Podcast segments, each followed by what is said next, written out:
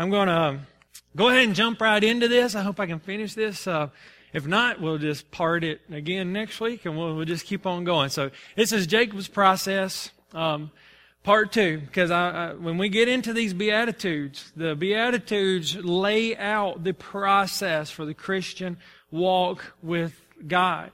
And I believe it pertains to everybody. You can find yourself within those Beatitudes and you'll see where you are. You'll see where you're going. You'll see what God's got left to do. You'll see what God's done. You'll see all that stuff. But before I got into that, I wanted to, to talk about His process in the Old Testament. Cause yeah, there was no receiving Jesus or calling upon the, the Lord so that you could be, you know, saved. You were just, it was just a, it was the Old Testament. It was just a process that he went through to get where God wanted him to, to be. And so, you know, the process, you know, we, we all are born. I like these, uh, these little bracelets sometimes if anybody will ever, you know, ask what that's all about. I mean, it starts with the black, the sin, and, you know, it goes to the red because of the blood of Christ that saves you, the faith in Him, the baptism, uh, the, the white, which means you're clean and you're forgiven, the green, which means you grow in God and you get to know Him more and more, all the way down to the gold, which is heaven and operating in glory and, and being, just being what He's transformed you into being. That's the, that's the process to becoming Christ-like. It is not over just because you said, Lord, will you come into my heart and forgive me and, and make me new. Yes, He has. But there's still a process that He will take you through to refine you, much like the gold and the silver as they hold that, those precious metals over the heat and, and let the impurities rise to the top and then they slice the impurities off to make it more pure and more pure. That's the process that we, that we go through. And I talked a couple weeks ago about Jacob, how he began. You know, how all this got started. It was a conversation with um, his mom had had with God and said, There's two nations in you, and the younger is actually going to serve the older. And I talked about how that happened with Eve, and God spoke to Eve, or he, she heard God speak to the serpent and say yes to somebody's going to come out of you and he will deliver you out of this. And so it kind of caused these mamas to treat their children a little bit different, to play favorites, so to speak, because of, because of what they had heard. And, and Jacob, of course, was born you know, with that sinful heart. He was after, you know, he's like, well, man, my brother Esau, he's got the birthright. I want the birthright. You know, God told my mom that, you know, he's going to end up serving me. So how can I get this? And it put him on this traveling, this road of deceit where he said, I'm going to get that birthright, whatever it takes. And Esau comes in from out of hunting one day and he's starving. He's really hungry. Jacob was prepared for him. He had that soup. Said, Hey, you want some of this? Yes, I'm starving. I'm famished. Let me have some of that soup. He's like, You give me, trade your birthright for it. And he's like, What is a birthright to me? Who cares about some birthright? Sure, you can have it. Just give me something to eat. And it says he despised his birthright. But even though Jacob had a sinful heart, he came to his father and he asked to be blessed. He asked, uh, he came like he was Esau and he says, Father, will you bless me? And he says, Who are you? He said, You know, you feel and smell kind of like Esau, but, but you sound like, like Jacob. But, but Jacob, through all that, he, he gave him the blessing. And I want to start there in Genesis chapter 27, verse 21. Isaac said to Jacob, Please come near that I may feel you, my son, whether you really are Esau, my son Esau, or not. So Jacob went near to Isaac, his father, and he felt him. He said, The voice is Jacob's voice, but the hands are the hands of Esau. You go, now, he's, he's really old. Isaac's really old in years, so he, he really is. He's trying to tell. He didn't recognize him because his hands were hairy like his brother Esau's hands. So he blessed him. Okay? And this is a picture of salvation. Yes, there was some deceit involved here, but he came in the name of Esau. He came in his name and he received the blessing. Is that not what we do when we come to Jesus? Listen here, I'm not the one that deserves this blessing. I'm not the one that deserves heaven. I'm not the one that deserves anything good that you give to me. But in the name of your son Jesus, who gave his life for me. I appeal to you, Lord. Will you save me? Will you come in to my heart? We do it the same way. And even though we were separated, far from God, objects of wrath, of His destruction, we come and say, in the name of Jesus. And, and somehow God's like, I, I know that's Adam's voice, but, but I hear my son in him and I, I see my son in him. And, and yes, he's, he's saved. I'm going to give him the blessing. Yes, I'm going to give him heaven. Yes, I'm going to give him the kingdom of heaven. It's his, not because of who he is, but because of the name that he came in, the name of Jesus. And he didn't come with the purest of motives. He didn't come humbly. He didn't come. All he wanted was the blessing. He's already taken the birthright. Now, whatever this blessing is, I want it. He, he didn't have the purest motives. It was just something else for him to have, another feather in his cap. And I think about my own life. Maybe you were like me and you didn't have the, the purest motives when you got saved. Mine was purely an escape from hell. I mean, I heard the preachers talk about it and I didn't want to go. How do I not go? Well, it all has to do with Jesus. Ask Him in your heart. You know, I didn't have any, any motives of I want to be more like him. I didn't have any motives. I want to go treat people better than they deserve to be treated. I want to go out here and work like I'm working as unto the Lord. That was far from my mind. I just wanted the blessing that he could give me when I died. There's a place called hell. I don't want to go. That was the main reason. My motives weren't that pure, but thank the Lord. Just like this, I'm, I, I see myself in the same place that he was in at this time. He had a long way to go because he had things in his heart and what, things that he thought that needed to be changed. I had ways in my heart, even though I came and received the blessing that God knew needed to be changed. God has a process. And it begins with asking the Heavenly Father to bless you through His Son. That's how it all begins. And then Jacob, he left his old life behind. Now, he didn't have much of a choice. Esau's like, he stole my birthright. Now he has stolen my blessing. As surely as the Lord lives, I'm going to kill this guy. I'm going to kill him. And his mom finds out, said, listen, your brother's seriously angry. Go to my brother in Haran. Get out of here. And that was a big part of his process. He had to leave his old life behind. It's a very tough thing to do. I, I didn't even begin to leave my old life behind for five years after I asked the Lord into my life. But it was, I was, I would not receive His presence. I wouldn't receive His presence. I wouldn't begin to know Him more until I separated myself from my old life. And that's what Jacob had to do. He had to leave his old life. And then the presence came. Then he received, he, he poured the oil out because he said, man, the presence of the Lord is in this place. I didn't even know it. Yeah, I've been wanting all this blessing and these things that God offers, but I didn't know there was a serious presence of the Lord that you could see and you could feel. It's amazing and there's nothing like it. There's nothing like it. So going on to Genesis chapter 27, verse 30.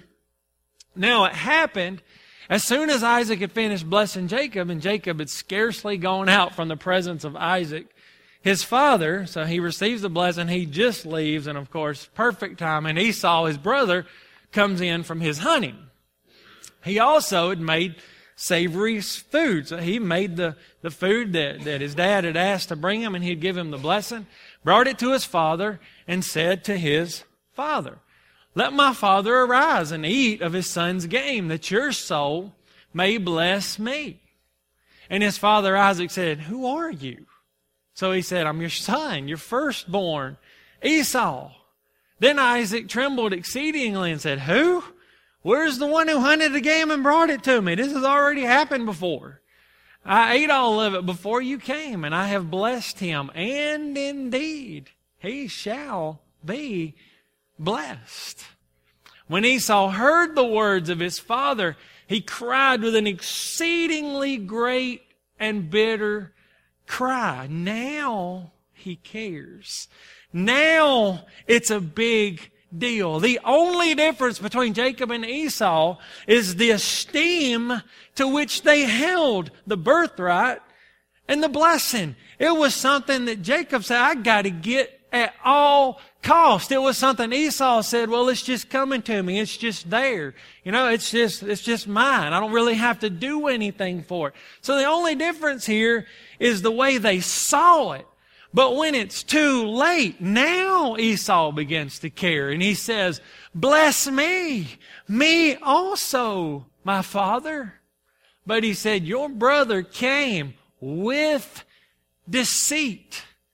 Everybody's kind of been deceitful up to this time. Everybody is mom. Even Isaac hasn't had the purest motives because he's like, yeah, I know that God told my wife that the younger is going to serve the older, but I, am going to give it to him because that's just the way it is. He kind of represents the tradition. This is the way it's always been done. So he's going to get the blessing. But mom's like, no, I know that the Lord has told me that the younger's going to sow the older. It's his. It's his. I mean, even though that's the way it's always been done, this is the way God's doing it now. Everybody's kind of being deceitful. You know, even, even I, uh, Jacob, he's like, yeah, I'll do whatever I got to do to deceive you to get, of course, your your birthright, but now I'll deceive, I'll dress myself up like you, I'll do whatever I have to do to receive the blessing as well. Your brother came with deceit and has taken away your blessing. And Esau said, Is he not rightly named Jacob, swindler? For he has supplanted me these two times. He took away my birthright for a, for a bowl of stew. No, no responsibility on his part. You know, no, he couldn't have just waited a little bit long, cooked his own food. No, it's not his fault at all. It's his fault. He took away my birthright. And now look, he's taken away my, my blessing. And he said, have you not reserved a blessing for me? Then Isaac answered and said to Esau, indeed, I have made him your master and all his brethren I have given to him as servants. This is just the way it is. With grain and wine, I have sustained him. What shall I do now for you, my son? And Esau said to his, to his father, Have you only one blessing, my father? Bless me, me also, O my father. And Esau lifted up his voice and wept. Now he cares. He had despised his birthright. Jacob valued it. Esau didn't despise the blessing, but Jacob stole it. He wanted what God could give him, but Jacob stole it. So many Christians today, they're just like Esau. You know, we don't really value being God's children. We don't really value it. I thought about 1 John chapter 3 verse 1 and how this how this, how he says this, behold what matter of love the Father has bestowed on us. Some translations say lavished on us that we should be called children of God. Therefore, the world does not know us because it did not know Him. He's excited about this. What love He has bestowed upon us that we should be called children of God. We are His kids. It's amazing that we get to be called that and, and we don't esteem that. It's very easy to just say it's not that, that big of a deal to be a child of God, but it is. He says, give me the blessing. You know, when things are bad, answer my prayers. God, things aren't going so well. I need you to help me. But don't give me any kind of responsibility. I'm not interested in any kind of the work that it takes to purify my heart, my soul, and my mind. I'm not interested in that. As children of God, there's things He wants us to pursue. There are things we got to stay away from. If we don't pursue these things, God will teach them to us, and it's not always pleasant. What are we to pursue? Let's look at Hebrews chapter 12, verse 14. Pursue peace with all people. Well, what about the people I don't like? All people. What about the people I can't stand? Pursue peace with all people. And I was actually watching, um, this is crazy that I just happened to watch uh, a 2007 Family Factor that y'all did.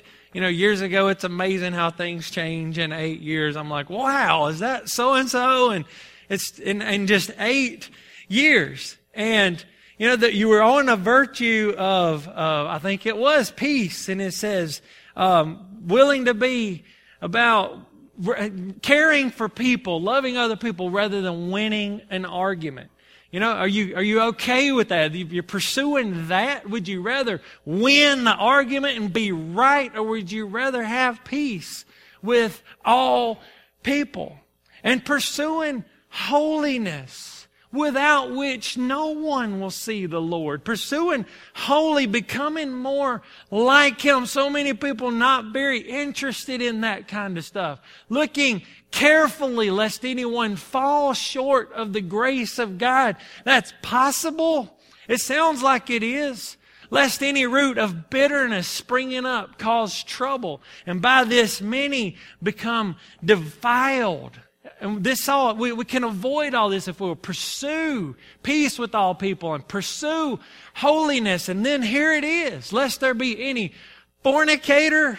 It's interesting that he uses that verse, you know, sex outside of marriage or profane person like Esau, who for one morsel of food sold his birthright.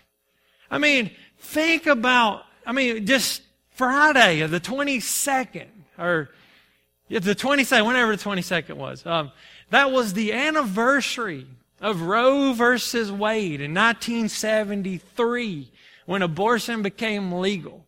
I mean, there's like a million a year. You know, tomorrow 3,000 babies will be aborted.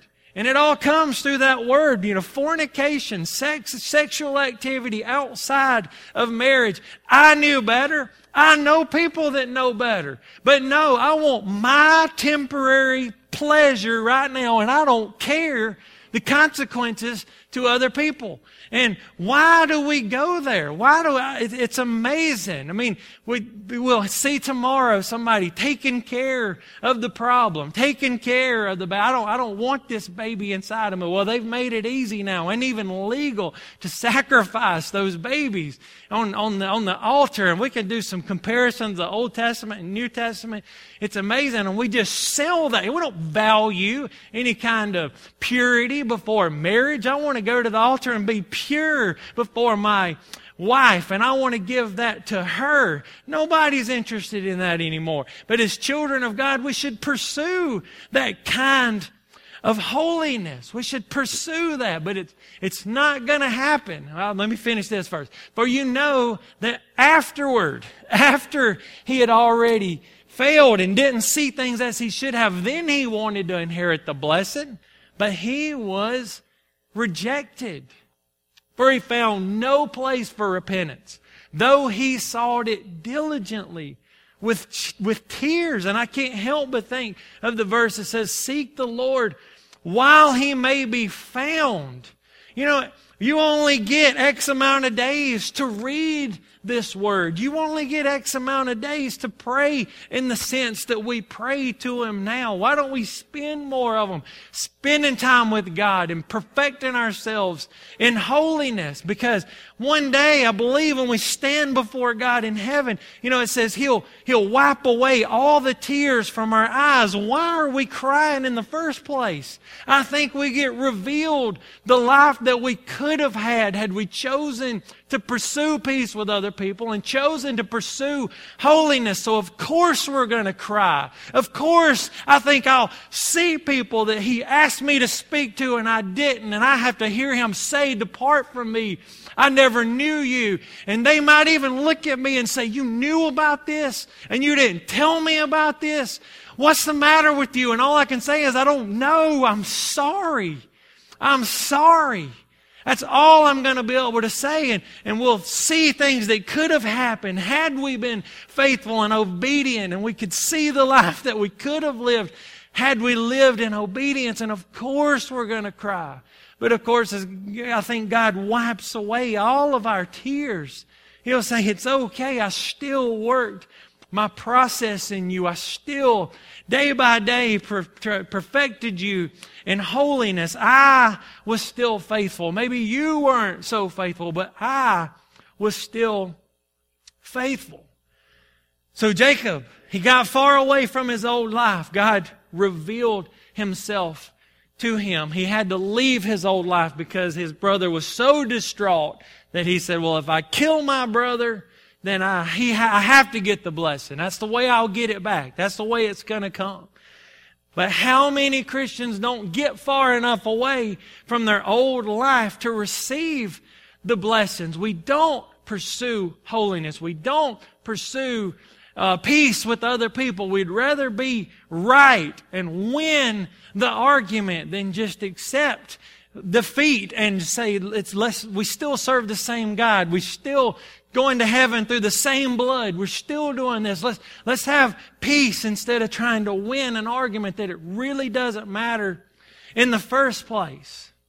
So Genesis chapter 28 verse 15 Behold, I'm with you and will keep you wherever you go and will bring you back to this land. This is, this is uh, Jacob in the presence of the Lord after he left his life. For I will not leave you until what I've done, till what I have spoken, till I have done what I have spoken to you. Then Jacob awoke from his sleep and said, Surely the Lord the, is in this place, and I did not even know it.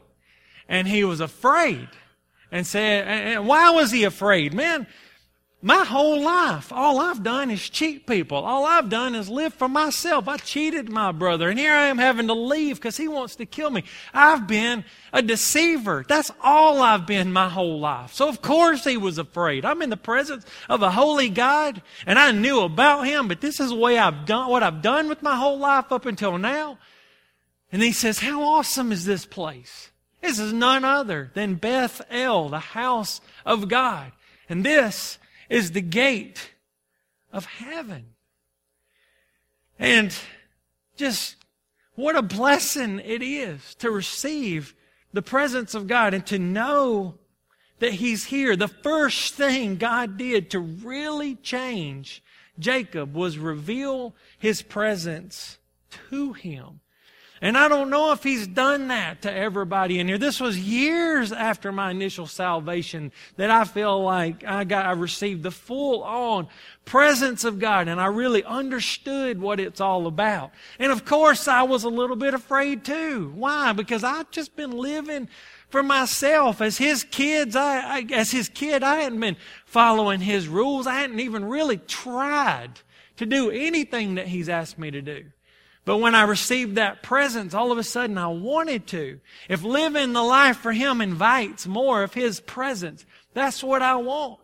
And I started doing some things. I started reading the Word. And no, I didn't understand it that much. And yes, a lot of it was confusing and a lot of it's still confusing. I'm not even close to where I need to be in my biblical knowledge, but I can't deny that it's changed me.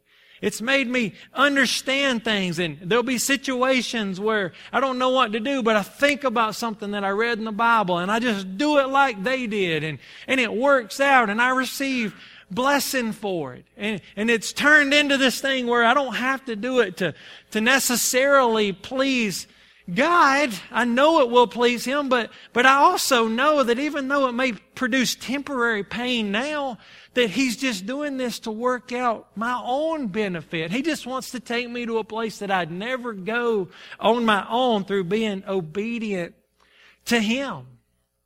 For the next 20 years, God would proceed to change the way Jacob thought.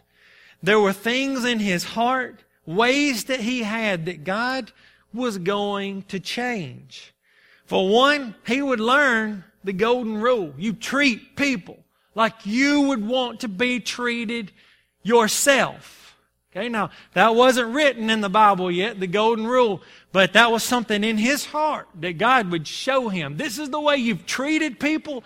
You need to know what that feels like when you get treated the way you treated other people. That's one lesson that Jacob would learn. He would also learn that the firstborn has rights and they are to be respected. Yeah, you didn't, you didn't mind taking that from somebody. You don't value the rights of the firstborn. But something's going to happen to you. I'm going to allow something to happen to you to where, oh, guess what? You will respect the rights of those firstborn. You will. That's going to happen. That's something I'm going to change inside of you. And he's also going to learn you can't avoid confrontation. You know, you need to stand your ground. You need to, you, you can't run away from certain situations. I'm going to teach you that. You can't avoid confrontation.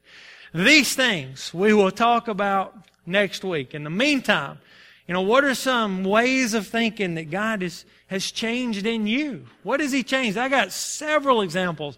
You know, I could talk about ways that I thought, but things happened that He, that He changed me. He changed.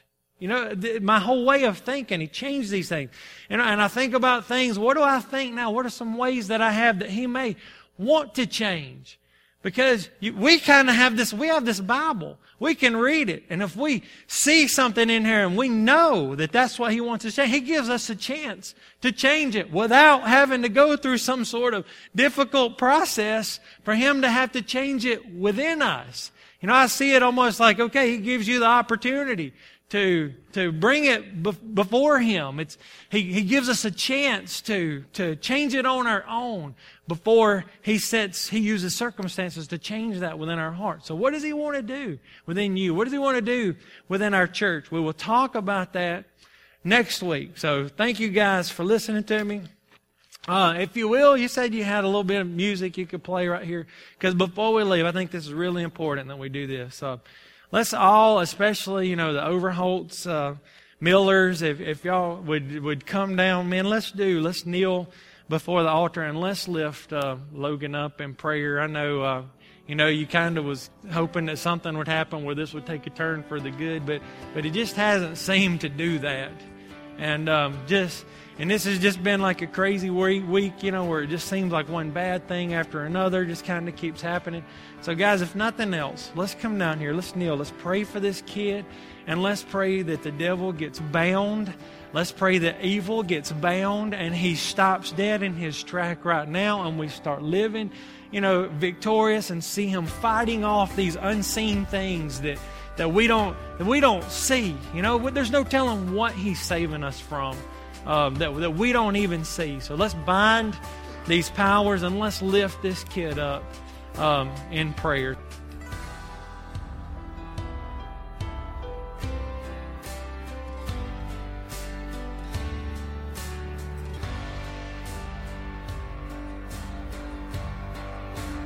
Father God, Jesus Christ, Lord, who hung on the cross for our sins, you were wounded for our transgressions, Lord. By your stripes, we claim healing on this four year old boy who doesn't even really understand what's going on, Lord. I just lift him up, lift his family up, Lord. You do not promise that, to, that trouble will not come to us, but you do promise to be with us. And I pray, Lord, that your presence will be real Lord, as real as it's ever been to, to this family. And the Lord will see your power. We'll see your power through all of this. Because there is no one like you, Lord. Thank you for this service. Thank you for this church. Thank you for the faithful people of this church, Lord, who, who pray, who fast, who give. Lord, may your kingdom come here on earth as it is in heaven. Lord, deliver us from the evil one. For yours is the kingdom, the power and the glory forever and ever. In Jesus' name we pray. Amen.